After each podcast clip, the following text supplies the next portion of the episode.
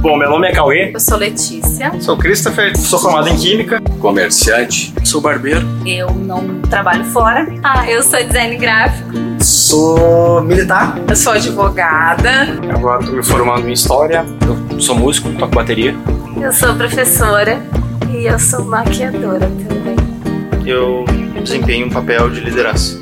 Gosto de jogar jogos digitais ou de tabuleiro. eu gosto de esporte.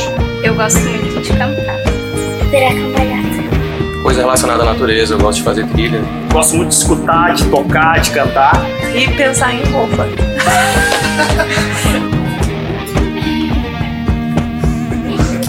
Gosto de viagens, cara.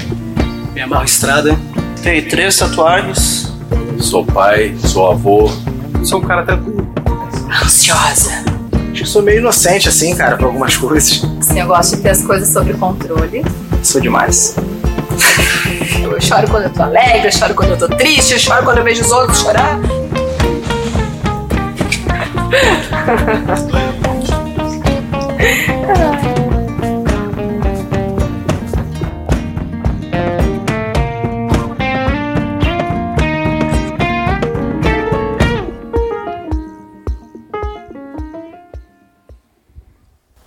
Boa noite. Boa noite, boa noite, boa noite. Tudo bem com vocês? Tudo bem? Laura, só tu e aqueles, aquelas pessoas lá ao fundo, só vocês dois estão nessa fileira aí? Pois se considere exclusiva. Essa coluna é toda de vocês. Porque eu tô, vejo que, tô vendo que a igreja se espalhou bem hoje. E olha que não é nem o ar, não é nem o ventilador que definiu onde vocês sentaram. Foi pura preferência estranha de vocês. Se essa igreja tivesse em cima de, da água, fosse um barco, essa igreja teria caído para lá. Mas enfim, prazer para quem não me conhece, para os poucos que não me conhecem, para os poucos que estão visitando nossa igreja hoje. Meu nome é Everton, sou um dos pastores dessa igreja juntamente com o Jackson e o pastor Rodrigo, que não estão aqui hoje, estão numa conferência em Santa Catarina. E hoje vamos dar andamento à série Quem é você? Hoje estamos na semana 8. E o tema hoje, a semana 8 é Eu sou afligido, como você vê aqui. E coube a mim falar sobre o tema aflições, tema sofrimentos. E eu digo a você que é um, algo que eu tenho que tomar muito cuidado para falar hoje.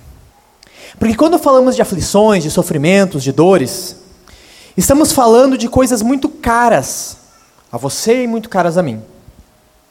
Ora, as aflições, os sofrimentos, as dores, os pavores, as lutas,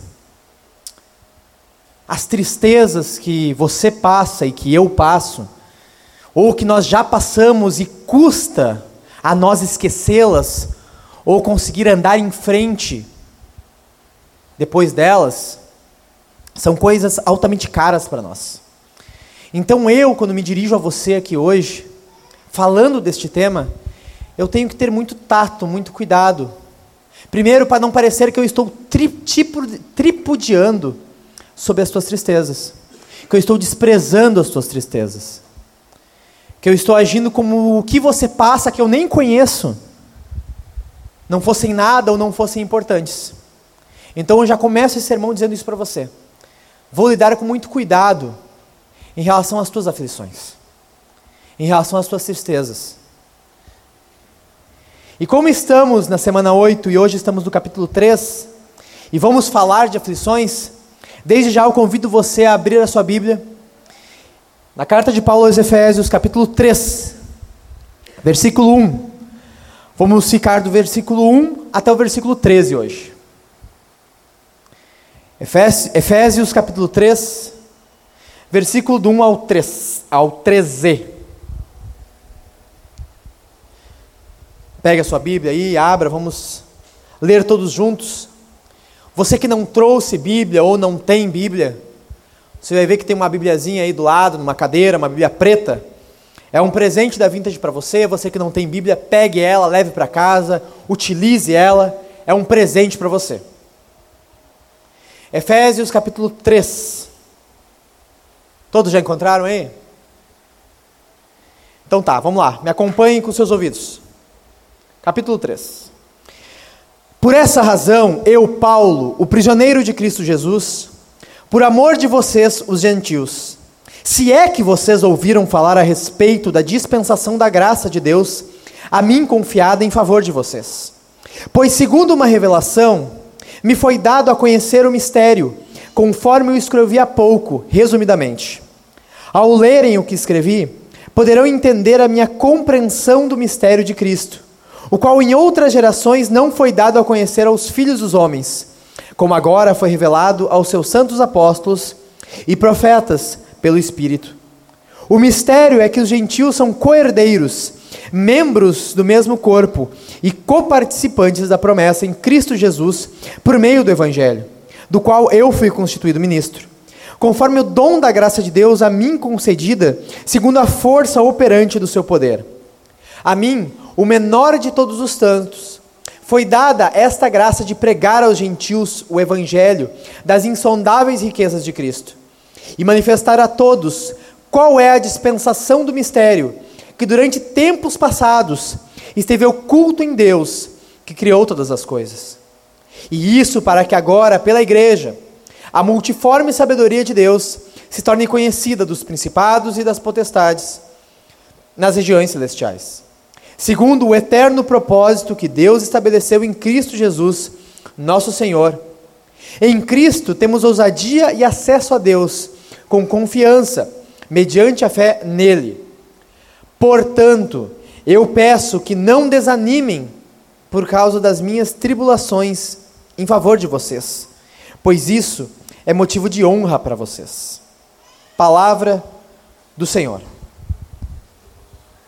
Paulo, aqui, quando você pega esse texto, no versículo 1, ele está dizendo que ele é prisioneiro de Cristo Jesus. No versículo 13, quando você olha, você vai dizer, você vai ver que ele está dizendo para os irmãos não desanimarem diante das tribulações do apóstolo.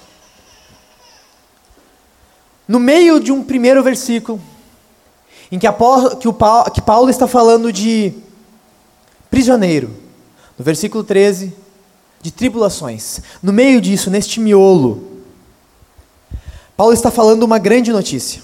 Está reforçando uma grande novidade. Que o evangelho chegou aos gentios, que hoje em dia estamos sobre uma mesma aliança, que hoje em dia tanto gentil como judeu chega a Jesus da mesma forma, tanto gentil como judeu é salvo pelo mesmo meio, não há mais uma aliança étnica, não há mais uma aliança unicamente por um povo de uma descendência, mas pela obra de Jesus. Essa é uma grande notícia para aquela igreja. Essa é uma grande notícia para nós, que somos gentios, pois eu não avisto aqui, pelo menos aos meus olhos, nenhum judeu natural. Essa é uma grande notícia para a igreja de Cristo. E tudo isso em meio a tribulações do apóstolo, em meio à prisão de Paulo, em meio aos seus sofrimentos, como pode esse apóstolo apresentar algo tão importante, tão magnífico, tão grande, em meio de algo tão sofrido, tão doloroso para ele? Como que nós conseguimos, como que ele consegue trazer uma grande notícia em meio aos sofrimentos?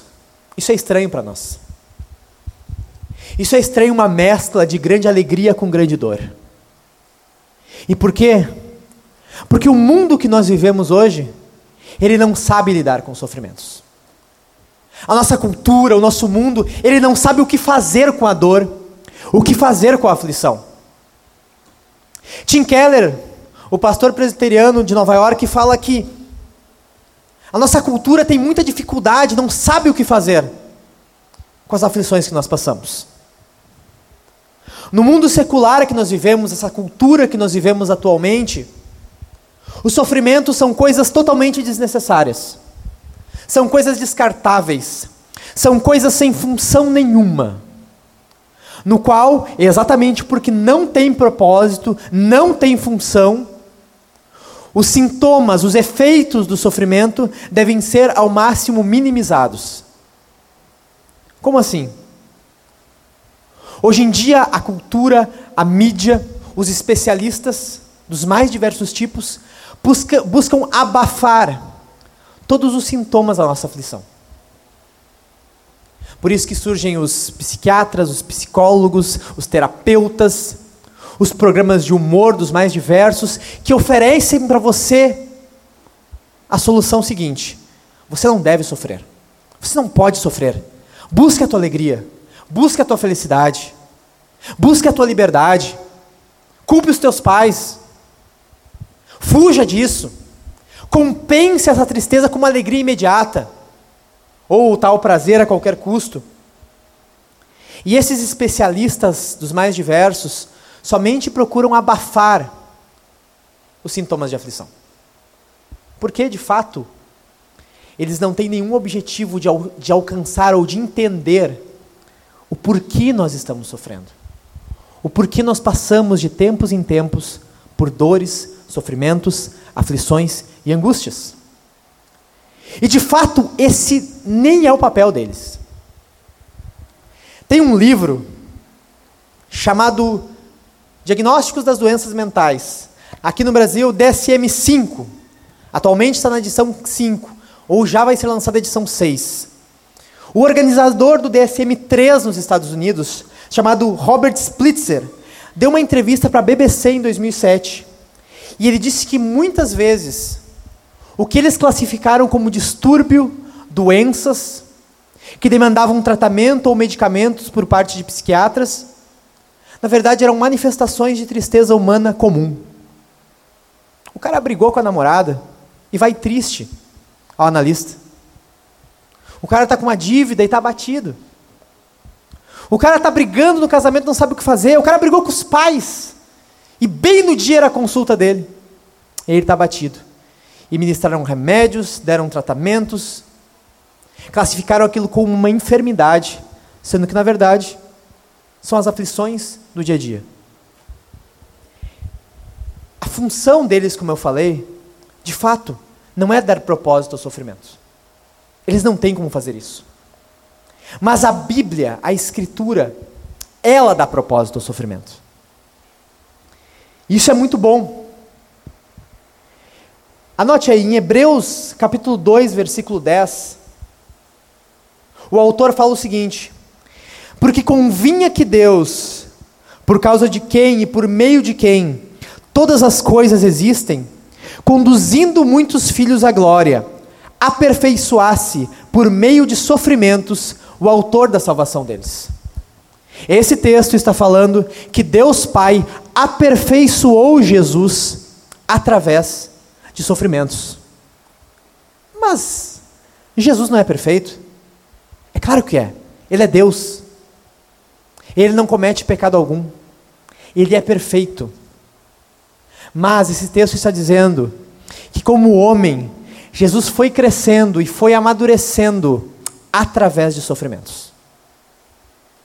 As dores da infância, o trabalho, a luta, perdendo entes queridos. Provavelmente Jesus, quando era um adulto, sustentava sua casa. José tinha morrido. E ele passou por esses sofrimentos ao longo do seu crescimento, até alcançar a idade adulta, amadurecendo, como diz esse texto, através de sofrimentos. Isso já mostra que os sofrimentos que nós passamos independem de pecado.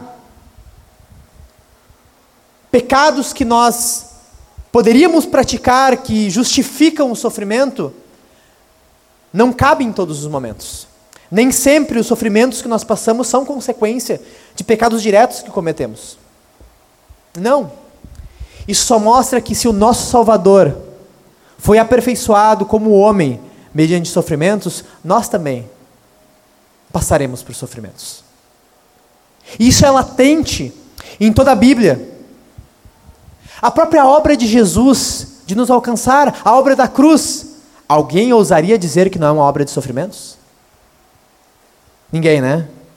Porque está na cara que a obra da cruz ela é marcada por sofrimentos.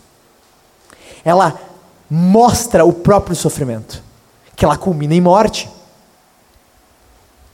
Ao longo de toda a Escritura, os homens de Deus, desde Gênesis e passando por toda a história da igreja, passaram por sofrimentos. Desde o início, lá com o patriarca Abraão, que no ápice da sua história ele estava quase sacrificando seu filho. Tu acha que aquilo não foi doloroso para ele? Isaac viu seus filhos brigando, a ponto que um queria matar o outro. Jacó, o patriarca, ele teve a aflição de ver os seus filhos mentirem sobre a morte de José, o seu filho predileto. Os próprios filhos de Jacó, que descenderam as doze tribos de Israel, odiavam o seu irmão mais novo. Mataram membros de uma cidade inteira para vingar a sua irmã. E fizeram as mais diversas atrocidades. E o pai via aquilo e sofria. E eles faziam mal uns aos outros. O povo de Israel foi cativo no Egito. O profeta Oséias, o próprio casamento dele, exemplifica um sofrimento. O que, que isso mostra para nós? Que nós, cada um de nós, a igreja de Jesus, passará por sofrimentos coletivos e individuais. Eu quero dizer uma coisa para você. Eu falei agora há pouco de especialistas, psiquiatras, não há problema em você procurá-los. Mas você tem que ter certeza de uma coisa: não deposite a sua total confiança neles. Você não pode depositar a sua vida em pessoas que não confiam em Jesus, que não têm uma ideia de um Deus perfeito, de um Deus amoroso e gracioso que controla toda a humanidade. Você não pode confiar a sua vida a pessoas que não têm noção de pecado. Vá, consulte, mas analise cada coisa sobre o crivo do Evangelho e não entregue sua vida a eles.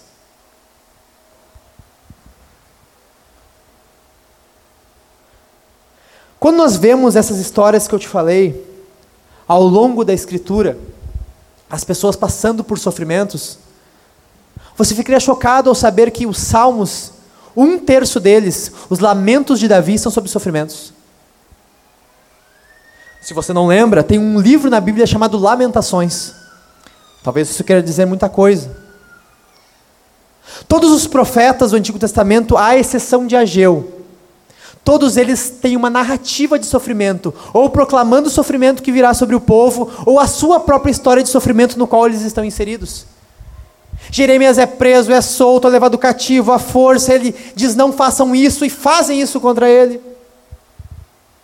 Por quê? Porque a aflição está na Escritura, está na Bíblia. E já que a aflição faz parte e você consegue ver ela desde o início da Escritura até o final, eu quero compartilhar com vocês alguns tipos de aflições que são vistas nas Escrituras. Primeira aflição, aflição adâmica. Essa é o pecado de Adão, como você pode imaginar, e esse é o pecado que levou toda a terra a ser amaldiçoada. É por isso que vocês vivem, passam por doenças e por fim morrem. É por isso que o nosso corpo envelhece, é por isso que nós vamos ficando curvados ao longo da nossa vida e a gente falece. Essa não tem fuga. A outra aflição é a aflição punitiva esse é o julgamento de Deus sobre aqueles que não creem em Jesus, sobre os ímpios. E Deus usa esse sofrimento ou para livrar pessoas das mãos de pessoas más, e Deus executa juízo sobre essas pessoas más, ou Deus faz com que pessoas ímpias passem por tribulações e aflições para que elas percebam que elas são pecadoras e precisam se arrepender. Note bem que essa aflição punitiva não é a aflição que recai sobre os crentes. Os crentes não sofrem a aflição punitiva, eles sofrem outros tipos de aflição. Qual outro tipo de aflição que temos aqui? Consequencial. E essa é a aflição que a maior parte de nós passa na maior parte do tempo. Que são os sofrimentos que nós passamos por decisões erradas que nós tomamos. Isso é claro. A pessoa não trabalha e passa fome. O adúltero passa por desconfiança, perde um casamento. A pessoa não vive bem com o seu dinheiro, não gasta conforme os seus ganhos e vai ter as maiores dívidas. E ela está lá, padecendo. Por quê? Porque ela está colhendo o fruto daquilo que ela plantou. Outro tipo de aflição, demoníaca. Isso são tormentos de Satanás. Tribulação, acusação do diabo. Quando ele fica constantemente acusando os nossos pecados, ainda que eles tenham sido perdoados por Jesus. Muitas pessoas confundem aflição consequencial com demoníaca. Quando você vê algumas pessoas dizendo que você está passando por dívidas, porque o diabo está sobre a sua vida. E na verdade não. Você vive um padrão, tenta viver um padrão de vida que você não tem. E por isso, você está sofrendo uma aflição consequencial. Mas dizem para você que é aflição demoníaca. Mas, apesar disso, não quer dizer que essa aflição não exista. E o diabo, de fato, se lança contra as pessoas. E leva algumas pessoas, inclusive, à morte. Qual outro tipo de aflição? Aflição de vítima. E essa aflição é aquela que nós não devemos buscar culpa. Simplesmente fizeram algo de mal contra você. Pessoas más causaram coisas más contra outras pessoas. Quando nós ouvimos essa palavra vítima em nossa sociedade atualmente, que divide tudo entre esquerda e direita, há uma aproximação com a palavra vitimização, o que não tem nada a ver. Nós temos uma irritação com a palavra vítima atualmente, porque parece que todo mundo fez alguma coisa para estar sofrendo o que sofre. Eu vou dizer uma coisa para vocês. As soluções que as feministas apresentam são soluções erradas. Mas o diagnóstico que elas fazem da vida, muitas vezes está certo. Essa frase é clichê, mas ela é verdade. Uma mulher não merece ser estuprada. Ela é vítima quando ela é estuprada. Não há motivos que justifiquem. Quando nós fazemos isso, nós estamos abrindo mão da Escritura para prezar a nossa identidade política. Mulheres não merecem ser estupradas, não merecem apanhar de seus maridos, não merecem serem humilhadas. Elas são vítimas e elas precisam ser cuidadas. Outro tipo de aflição, aflição coletiva. Quando fazemos parte de algum grupo social, de alguma nação, de alguma cultura, e porque essa cultura, essa nação sofre, nós sofremos por consequência. Por exemplo, aqueles que nasceram num lar muito pobre, ao longo de sua vida, vão sofrer aflições devido à sua pobreza. Nós que vivemos no Brasil, que é um país que não executa a justiça, sofremos com a insegurança, sofremos com altos impostos por causa de um governo imoral. Nós não temos como fugir, nós não somos seres isolados. Outro tipo de aflição aqui é a disciplinadora. E essa recai sobre os crentes. Quando Deus lança aflições sobre os seus filhos, para que eles amadureçam. Nosso Deus, bondoso e gracioso, lança aflições sobre nós, para que nós mudemos os nossos caminhos, para que nós nos demos conta dos equívocos que nós estamos praticando, para que nós cresçamos mais próximos dele. Outro tipo de aflição, vicária. E esse é o mal que nós sofremos por servir Jesus. Pessoas nos ofendem, pessoas nos maldizem, pessoas nos excluem de certos grupos sociais, pessoas riem da nossa cara. Em certos países e ao longo da história, crentes vão à morte por isso. Aflição empática é o tipo de aflição que nós sofremos porque pessoas que nós amamos sofrem. Se a tua esposa está doente, você sofre com ela. Se um irmão está passando por uma depressão, você fica aflito junto com ele. Se uma pessoa muito próxima de você está sendo perseguida, está sendo difamada, você toma as dores dela. Isso é o que a Bíblia fala de chorar com os que choram. Aflição testemunhal Essa é a aflição que nós nos dispomos a sofrer para o bem do Evangelho. Por exemplo, tem pessoas que abrem mão de cidades melhores, de estados melhores, de locais melhores, porque no local onde elas estão atualmente, apesar de todos os seus problemas, elas veem chances melhores de alcançar mais pessoas para Jesus. Pessoas que abrem mão, talvez, de empregos que lhe oferecessem uma renda melhor, para mesmo que temporariamente passar por um aperto, porque naquele local onde elas estão, elas poderão trazer mais pessoas a Jesus. Elas se dispõem a sofrer para poder testemunhar o Evangelho de forma mais eficaz. A aflição providencial é aquela aflição que gera glória ao nome do Senhor. Como assim? Quando tem irmãos que, ainda que estão sofrendo, conseguem motivar outras pessoas. Outras pessoas vão olhar para você e dizer: como ele consegue lidar tão bem com esse sofrimento? Eu não conseguiria. E eles veem Jesus te sustentando. E através desse sofrimento elas são motivadas, encorajadas ou até, até alcançadas por Jesus, porque elas querem o mesmo Jesus que te sustenta. Outro tipo de aflição, a aflição preventiva, que é um mal que você sofre para evitar um mal maior. Como assim? Você é diagnosticado com uma inflamação no apêndice. Poxa, que horror, bah, eu vou ter que passar por um procedimento e tal. Mas essa aflição vem sobre você para impedir que o teu apêndice exploda e você morra. Você bateu o carro hoje você, que droga, meu carro está batido, eu vou ficar um dia, três dias sem ele. E Jesus sabe que mais à frente você poderia morrer num acidente de carro.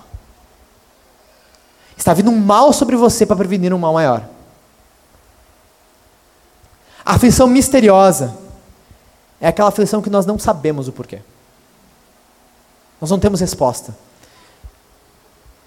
A Bíblia faz a seguinte pergunta: Quem conheceu a mente do Senhor?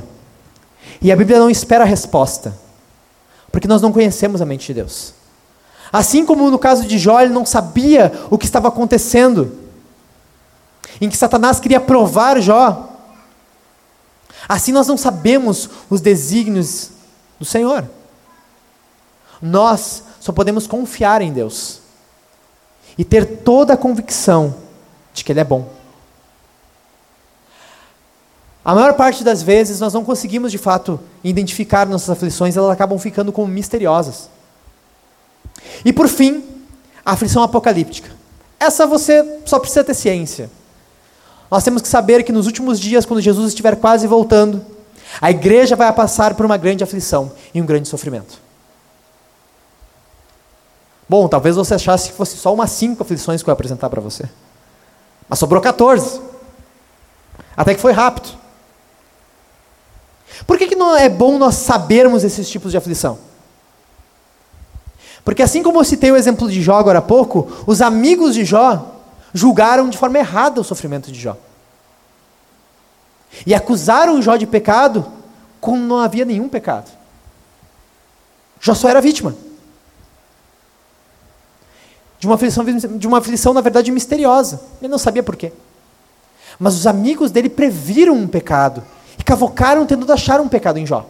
E é bom nós sabermos os tipos de aflição para, por exemplo, em alguns casos, quando ímpios, pessoas que não conhecem Jesus, vêm falar com a gente, a gente tem que chamar essas pessoas ao arrependimento. É latente que elas estão passando por uma aflição, consequência do seu próprio desconhecimento de Jesus, por não amarem Jesus. Em outros momentos, tu vai ter que chamar o teu irmão para sentar e dizer assim: Vamos dar uma olhada nos teus gastos? Porque na verdade o que tu está sofrendo é uma aflição consequencial. Não tem nenhum demônio se levantando contra ti. Não tem nenhum migrador ou cortador. Unicamente é tu que não sabe gastar o teu dinheiro. E em outros casos, tu vai ter que te calar e não procurar culpa nessa pessoa, mas vai ter que consolá-la, porque ela passou por uma aflição de vítima. E ela tem que ser amparada motivada, consolada e amparada pela igreja. Pense bem nas aflições que você tem, que você passou, que você passa, que pessoas próximas de você passaram. Quantas vezes nós não demos o diagnóstico errado das aflições? Por quantas aflições consequenciais você tem passado? E você quer achar ou uma culpa em Deus, ou uma terceira culpa, e no final é um colhimento de frutos das coisas que você mesmo plantou. Pense nos teus sofrimentos. Onde que nós colocamos a culpa no diabo? E na verdade a culpa era nossa. Use isso para ajudar as pessoas ao redor de você. Eu também te convido a fazer uma outra coisa, a mudar a pergunta. Muitas vezes, a gente faz a seguinte pergunta quando a gente está passando por uma aflição: Por quê? Por que Deus? Por que essa coisa está acontecendo? Por que essa situação está terrível? Por que Jesus, o marido que tu me deste, é tão problemático? Quando eu casei não era para ser assim. Ele era um santo. Por que, que eu tenho uma enfermidade crônica que me disseram que nunca vai passar? Isso é uma pergunta que é compreensível você fazer.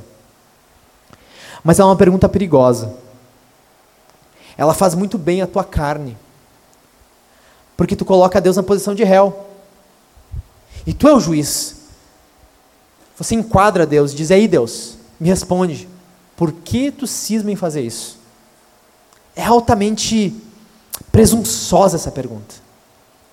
E nesse meio, nesse questionamento que você passa, sempre ou você ou outras pessoas vão aparecer para defender Deus. Sempre tem os defensores de Deus. E eles vão estragar a imagem de Deus. Eles vão dizer assim para você.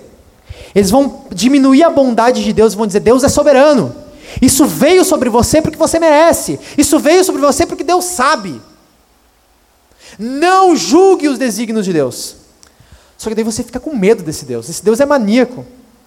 Por que isso, ele faz isso comigo? Ele é psicopata. Já vai vir outras pessoas que vão enfatizar a bondade de Deus e diminuir a soberania. Não, Deus não queria que isso acontecesse contigo, mas Ele não pôde impedir. Poxa, ele foi pego de surpresa. E daí esse Deus não é poderoso. Pelo contrário, é um Deus ingênuo. Saiba de uma coisa. Os teus sofrimentos, eles vêm tanto, tanto por uma manifestação da soberania quanto da bondade de Deus. O Senhor Deus causa sofrimentos ou permite sofrimentos sobre as nossas vidas pensando unicamente no nosso bem. E de fato, ao longo de nossos sofrimentos, a gente pode ter dificuldade para ver Deus agindo no meio deles. E talvez até depois do sofrimento, nós não consigamos ver. Mas é uma promessa do Senhor.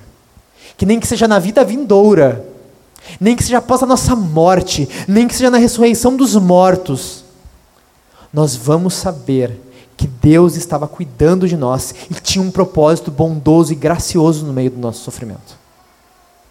Por quê? Porque todas as coisas cooperam para o bem daqueles que amam a Deus. E mais, a Bíblia fala em Hebreus capítulo 12, versículo 2, olhando firmemente para o autor e consumador da fé, Jesus, o qual, em troca da alegria que lhe estava proposta, suportou a cruz, sem se importar com a vergonha, e agora está sentado à direita do trono de Deus. Jesus se dispôs a sofrer até a cruz, porque ele almejava uma alegria em Deus. Ele tinha certeza que ele encontraria consolo, alegria exultante em Jesus. Nós podemos ter certeza disso também.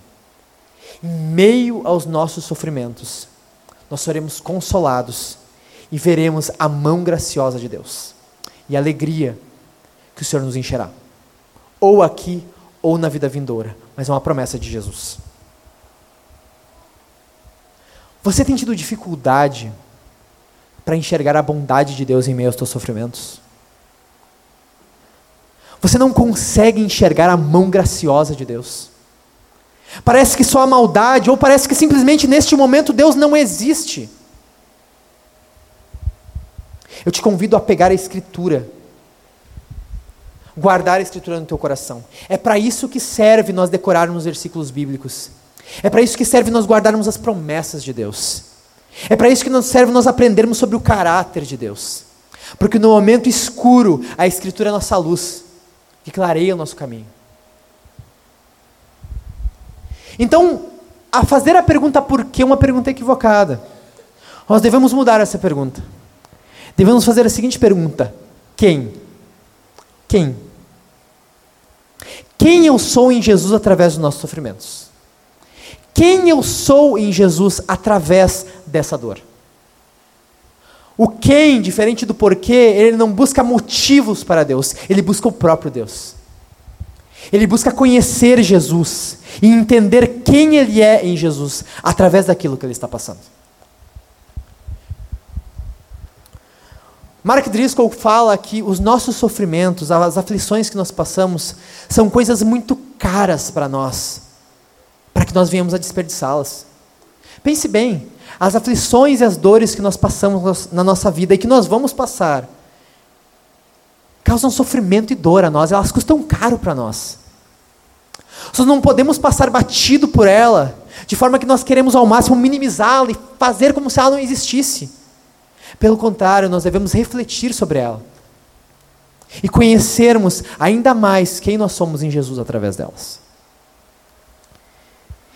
E quem nós somos em Jesus através das aflições?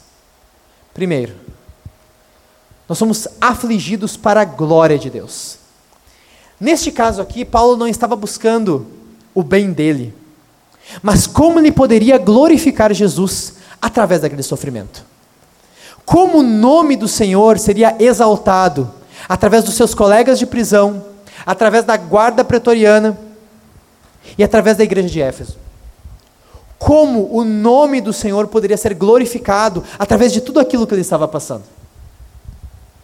E nós, quando passamos pelos nossos sofrimentos, e alguém diz assim: Você está sendo afligido para a glória de Deus, o primeiro passo que nós tomamos é: podemos pensar como Deus é presunçoso. Deus quer demais coisa para Ele. Por que, que Ele me faz sofrer? Permite que eu passe por isso, para que o nome dele seja glorificado, para que eu glorifique a Ele no meio disso. Deus não está se achando muito, não. C.S. Lewis, quando ele pensa sobre isso, ele tem o mesmo problema. Ele fala assim: não é estranho quando pessoas querem trazer muita atenção para elas mesmas? Talvez você já tenha tido um amigo ou um conhecido que fazia a seguinte coisa: Ei, olhem para mim, olhem para o que eu faço, vejam como é belo, me elogiem. Isso não é ruim, as pessoas não são chatas assim. Lewis usa a seguinte palavra: pessoas assim são desprezíveis. Então, como Deus quer uma coisa dessas?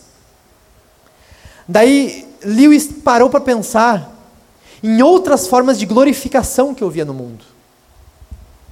Ele pensou na obra de arte. Quando você vê uma pintura, uma música, um filme, na qual você considera essa coisa perfeita, essa obra é perfeita, ela transmite exatamente aquilo que ela quer transmitir. Eu entendo profundamente aquilo que ela se propõe a mostrar. Ela não tem erro nenhum, mas toda a sua execução é perfeita. Você não entende aquela obra como uma obra digna de elogio? de certa forma, ela merece um louvor. Não é só parabéns, obra, você tirou 10. Não. Você enxerga como uma coisa digna de ser honrada, digna de ser louvada, exaltada. Tanto é que quando uma pessoa não vê essa mesma beleza que você vê, você se indigna. Tu é burro, cara. Tu é idiota. Tu não consegue ver essa coisa linda que eu estou vendo. Por quê? Porque dentro de você é uma ânsia de que aquilo seja devidamente honrado. Você se sacia, você se alegra quando aquela obra bela é apreciada. Assim é Deus. Deus é a perfeição de toda beleza. É a perfeição de toda coisa fabulosa, de toda maravilha, de todo poder. Quando nós glorificamos a Deus, nos associamos a nós mesmos. Quando nós glorificamos Jesus, nós alegramos o nosso próprio interior, a nossa própria alma. Ao glorificar a Deus, nós encontramos força, porque isso completa o nosso interior. Aquele vácuo que está dentro de nós, ele acha completude quando ele glorifica Jesus. Você já teve uma imagem de Deus como um Deus presunçoso? Você já teve uma imagem de Deus como um Deus que abusa, pede demais de você, só quer ver glória em si mesmo? Como eu disse, é compreensível essa pergunta. Mas tenha certeza de uma coisa: isso é loucura. Quando nós entendemos ou não queremos que Deus seja glorificado ao máximo, nós não estamos entendendo profundamente que somente em Jesus, você, eu, encontramos refúgio no nosso sofrimento. Somente em glorificar Jesus, nós conseguimos alegria, força no meio do sofrimento. E entenda bem uma coisa: quando a Bíblia fala que você está sendo afligido para a glória de Deus, não é assim, a partir de agora pare de sofrer. E glorifique a Deus. Não. Se você vai ao versículo 13 deste capítulo que nós estamos lendo, Paulo fala o seguinte: Eu peço que não desanimem por causa das minhas tribulações. Paulo diz assim: Eu não estou pedindo a você que pare de sofrer. Eu não estou pedindo a você que Faça como isso que você está passando não existisse. Seria muito injusto que ao você chegar e encontrar com outros irmãos e ele perguntasse como é que você está, você dissesse está tudo bem. Só que naquela semana um parente seu muito próximo morreu, você foi atropelado, você está cheio de dívidas, você está acabado. Não seria muito injusto dizer assim, não sofra. Faça como se isso não acontecesse. Não. Paulo não diz para eles não sofrerem, Paulo diz para eles não desanimarem. O ânimo está intimamente ligado à nossa alma, à nossa existência, à nossa continuidade. O ato de desanimar é jogar toalha. Deus, chega, eu não vivo mais, eu não vou mais seguir em frente. Não, o que Paulo está dizendo é: você vai sofrer. Ok, continue sofrendo, mas continue glorificando a Jesus na sua vida. O seu casamento é uma droga. É uma droga. Só que você continua perseverando para que Jesus restaure ele, porque você quer que o nome de Jesus seja honrado através dele. Você está altamente abatido, altamente triste, mas ainda assim você vai lá e motiva as pessoas, não fingindo que você está feliz. Mas assim como você está buscando refúgio em Jesus, você leva esse refúgio porque você sabe que esse refúgio é o caminho a outras pessoas. Não, você não parou de sofrer, mas você não está perdendo o ânimo, você está seguindo em frente. E é isso que você deve fazer para andar em frente, para glorificar Jesus. Você é afligido para a glória de Deus quando você não desanima, você vai em frente e você continua glorificando a Deus na sua vida. Você está pensando em desistir de tudo? Em jogar toalha? Chega, não dá mais. Mais uma vez. Eu não suporto mais. Este é o momento para você não desperdiçar este seu sofrimento, mas se aproximar ainda mais de Jesus. Ter uma noção maior da glória de Deus.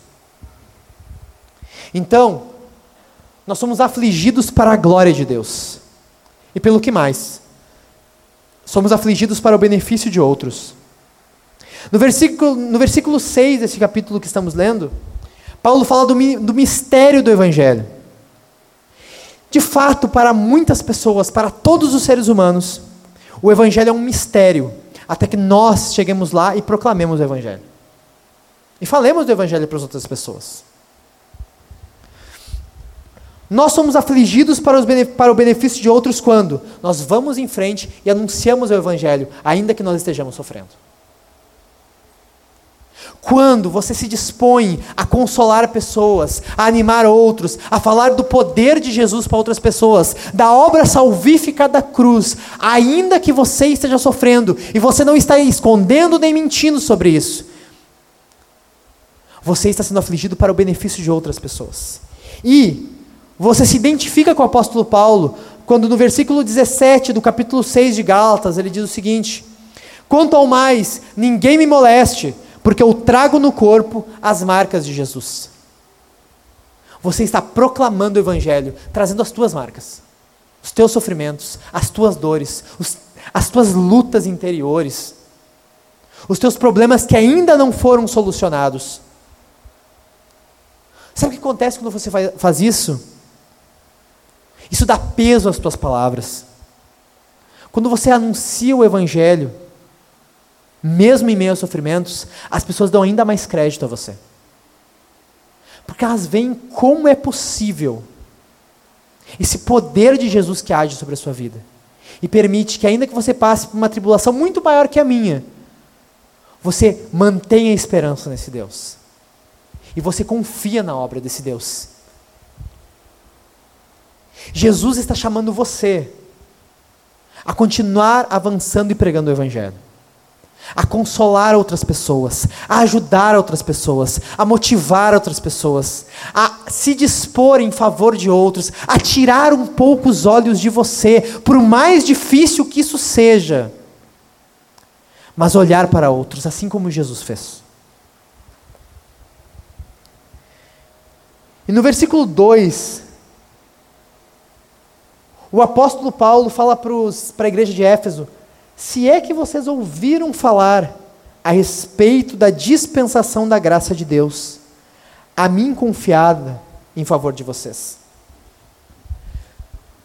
Paulo começa, nesse versículo 2, a explicar para os irmãos que não conheciam ele, que não sabiam sobre o apostolado dele, que não sabiam sobre o ministério dele. Por isso que ele diz: se é que vocês ouviram falar disso, se é que vocês ouviram falar do evangelho que a mim foi ensinado por Jesus. E no meio daquele sofrimento de Paulo, ele gasta mais um pouquinho de tempo e começa a ensinar a igreja e relembrar a igreja o apostolado dele. Por que, ele faz isso? Porque ele está focado em ajudar aqueles irmãos, ainda que eles não compreendem profundamente pelo que ele está passando. Quando nós somos afligidos para o benefício de outros, o Senhor Deus está nos chamando a ter duas coisas: misericórdia e paciência. Paciência com quem? Com os irmãos que não entendem pelo que você está passando. Eu digo uma coisa para você. Talvez os irmãos aqui não entendem a tristeza que você tem. Talvez os diáconos, os pastores, os líderes não conseguem compreender isso. É uma coisa tão pessoal sua, é até difícil de explicar, que nós temos dificuldade para entender. Eu peço a você, porque nós somos pecadores, tenha paciência com a gente. Tenha paciência conosco. Tenha paciência com o teu irmão mais fraco, que não compreende isso. E também você é chamado a ter misericórdia. Porque você também tem dificuldade para entender a dificuldade dos seus irmãos. Quantas vezes você foi duro com os teus irmãos nas dificuldades que eles passaram? Quantas vezes você teve dificuldade em compreender e desprezou o que ele passava? Quantas vezes você não entendeu que um irmão é novo na fé e ele se equivoca e ele entende as coisas erradas e ele tem maus julgamentos? E sim, ele está pecando e você não vai abrir mão de chamar a atenção dele em seu pecado, mas você vai fazer isso com misericórdia. Porque você também tem dificuldade em entender. Tenha misericórdia dos teus irmãos. Misericórdia e paciência dos teus irmãos. E outra coisa, no momento mais aflitivo que nós passamos, nós temos uma tentação, e essa tentação é geral com todo mundo que eu já conversei. Nós queremos abandonar a comunhão da igreja. É sempre assim. Começa a vir a aflição, começa a vir a dificuldade, começa a vir o sofrimento, a pessoa vai começando a se afastar, se afastando da comunhão, vai ficando distante, até o momento que ela justifica na cabeça dela que ela não tem mais que participar porque as pessoas estão distante dela, mas no final ela que está distante. E o diabo usa isso para que você caia e você esteja longe do corpo de Cristo. E longe do corpo de Cristo, nós não conseguimos vencer e passar por cima de nossas aflições. No versículo 10, o apóstolo mostra que o evangelho é anunciado aos anjos pela obra da igreja. O apóstolo dá importância e peso para a obra da igreja. Essa manifestação em que somos afligidos e beneficiamos outros irmãos se dá no meio da igreja, no meio da comunhão dos irmãos.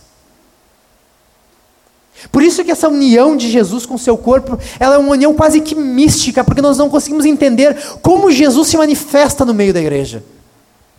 Porque o remédio fornecido através da igreja, através da comunhão, ele é poderoso para vencer aflições. Então, nós somos afligidos para a glória de Deus. Somos afligidos para o benefício de outros. E somos afligidos para o nosso próprio crescimento. Quando nós estamos sofrendo, sendo afligidos, nós entendemos duas coisas nessa caminhada de amadurecimento. Primeiro, nós conseguimos refletir sobre o sofrimento de Jesus.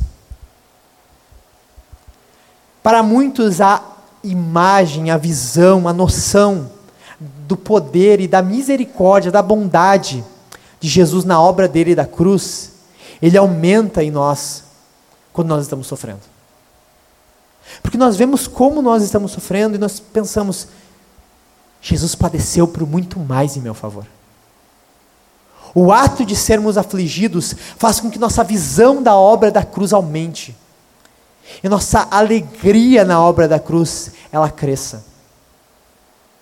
E isso é incrível. E isso nos alegra.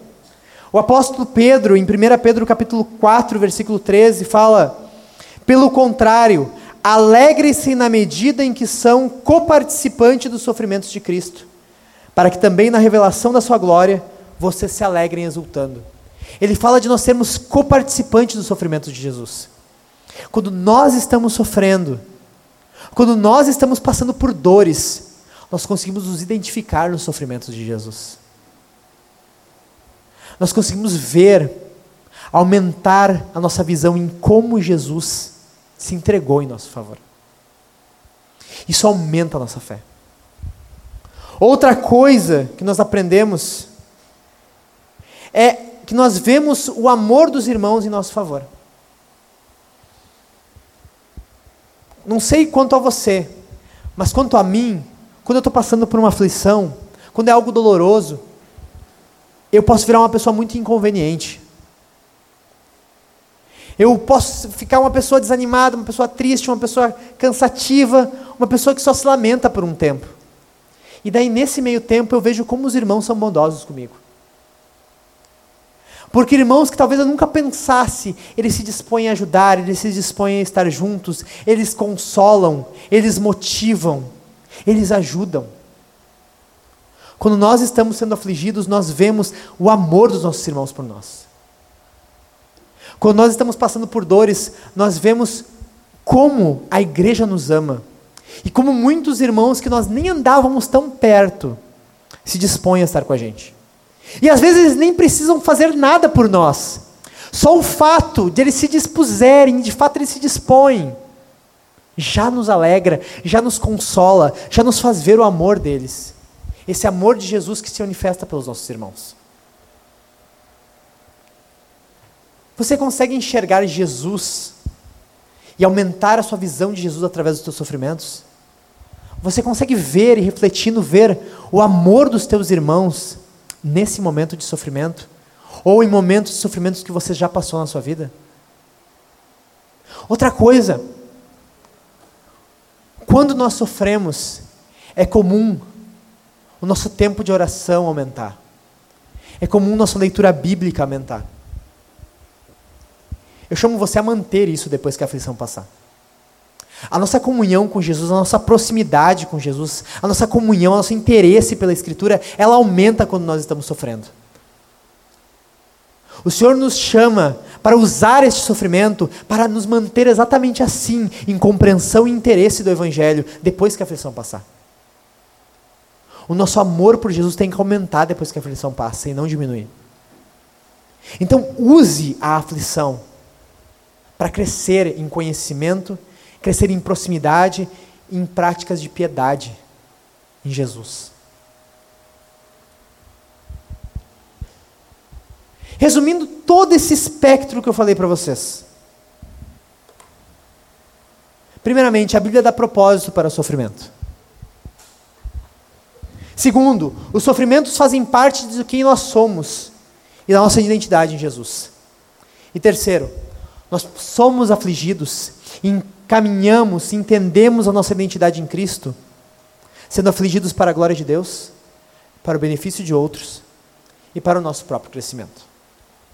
No meio de tudo isso, há algum pecado que nós cometemos?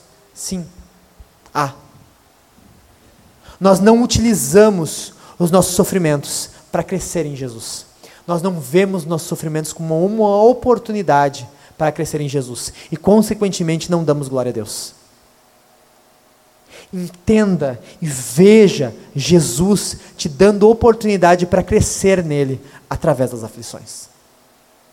Encare as aflições, por mais difíceis que sejam, como um ato da providência e da graça de Deus. Não esqueça, Jesus viveu uma vida perfeita, mas uma vida de sofrimentos. Como homem, ele foi aperfeiçoado. E o ápice da obra da cruz, ela foi em sofrimentos. Jesus morreu, viveu, morreu e ressuscitou em teu favor. E essa vida, essa morte foi em sofrimentos. O Espírito Santo pode te dar força hoje, ainda maior, sobremodo, diante da tua aflição. E para que você consiga enxergar isso que eu estou te falando no meio dos teus sofrimentos. Havia um escritor que dizia, logo depois ele perder a esposa que ele amava, de câncer, ele disse o seguinte: eu não conseguia ver Deus no meio disso tudo. Porque é difícil enxergar algumas coisas quando nossos olhos estão cheios de lágrimas. Mas uma hora o Senhor vem enxágua, limpa, seca as lágrimas dos nossos olhos. E daí nós conseguimos enxergar a beleza de Jesus e o consolo de Jesus. Amém? Eu queria chamar todos vocês a ficarem de pé. Vamos orar ao Senhor. Fato é que você pode usar isso que você aprendeu hoje para usar estes sofrimentos em favor de outras pessoas, para pregar o Evangelho essa semana, para seguir em frente e não desanimar, para mostrar a outros como Jesus tem te sustentado através dos teus sofrimentos. Amém? Vamos orar ao Senhor? Curva sua cabeça. Feche seus olhos, vamos orar ao Senhor. Te damos graças, Senhor. Ó oh, bondoso Senhor. Bondoso Jesus. Dá, Senhor, ao teu povo uma consciência, Senhor, de que o Senhor está com eles, assim como foi pregado, em meio aos seus sofrimentos. Faz com que os seus olhos, Senhor, do entendimento, não só entenda como entenderam, mas gere fé no coração deles, para que eles sejam consolados por essa verdade. O Senhor está com eles em meio aos seus sofrimentos. O Senhor está sendo glorificado nos seus sofrimentos. E eles estão beneficiando a outros pelos seus sofrimentos. Senhor, nós temos convicção que a vida contigo, Senhor, ela é incomparável. E o sofrimento, Senhor, nada são, não porque são coisas pequenas, mas diante da tua grandeza. Senhor, que nós temos essa noção, nosso Deus infinitamente maior do que os nossos sofrimentos. E infinitamente bondoso, gracioso e com uma mão abençoadora. Senhor, que assim como Jesus se entregou esperando a alegria que lhe estava proposta. Nós também, firmes na promessa da alegria, firmes nas promessas de que tudo cooperará para o bem daqueles que te amam. Se nós te amamos, Senhor, nós confiamos que, mesmo que não seja agora, nós saberemos e sabemos desde já que o Senhor está conduzindo a nossa vida com uma mão bondosa. Obrigado, Senhor. Consola o teu povo, alegra o teu povo através da palavra que foi pregada. Para a honra, glória, poder e louvor do teu nome eu oro. Amém.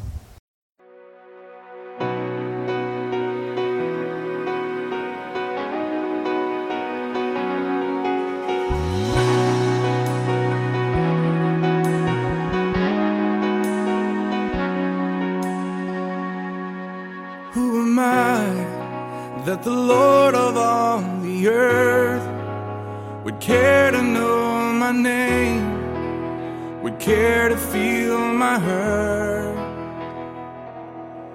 Who am I that the bright and morning star would choose to light the way for my ever wandering heart? Not because of who I am, but because of what you've done. Not because of what I've done, but because of who you are.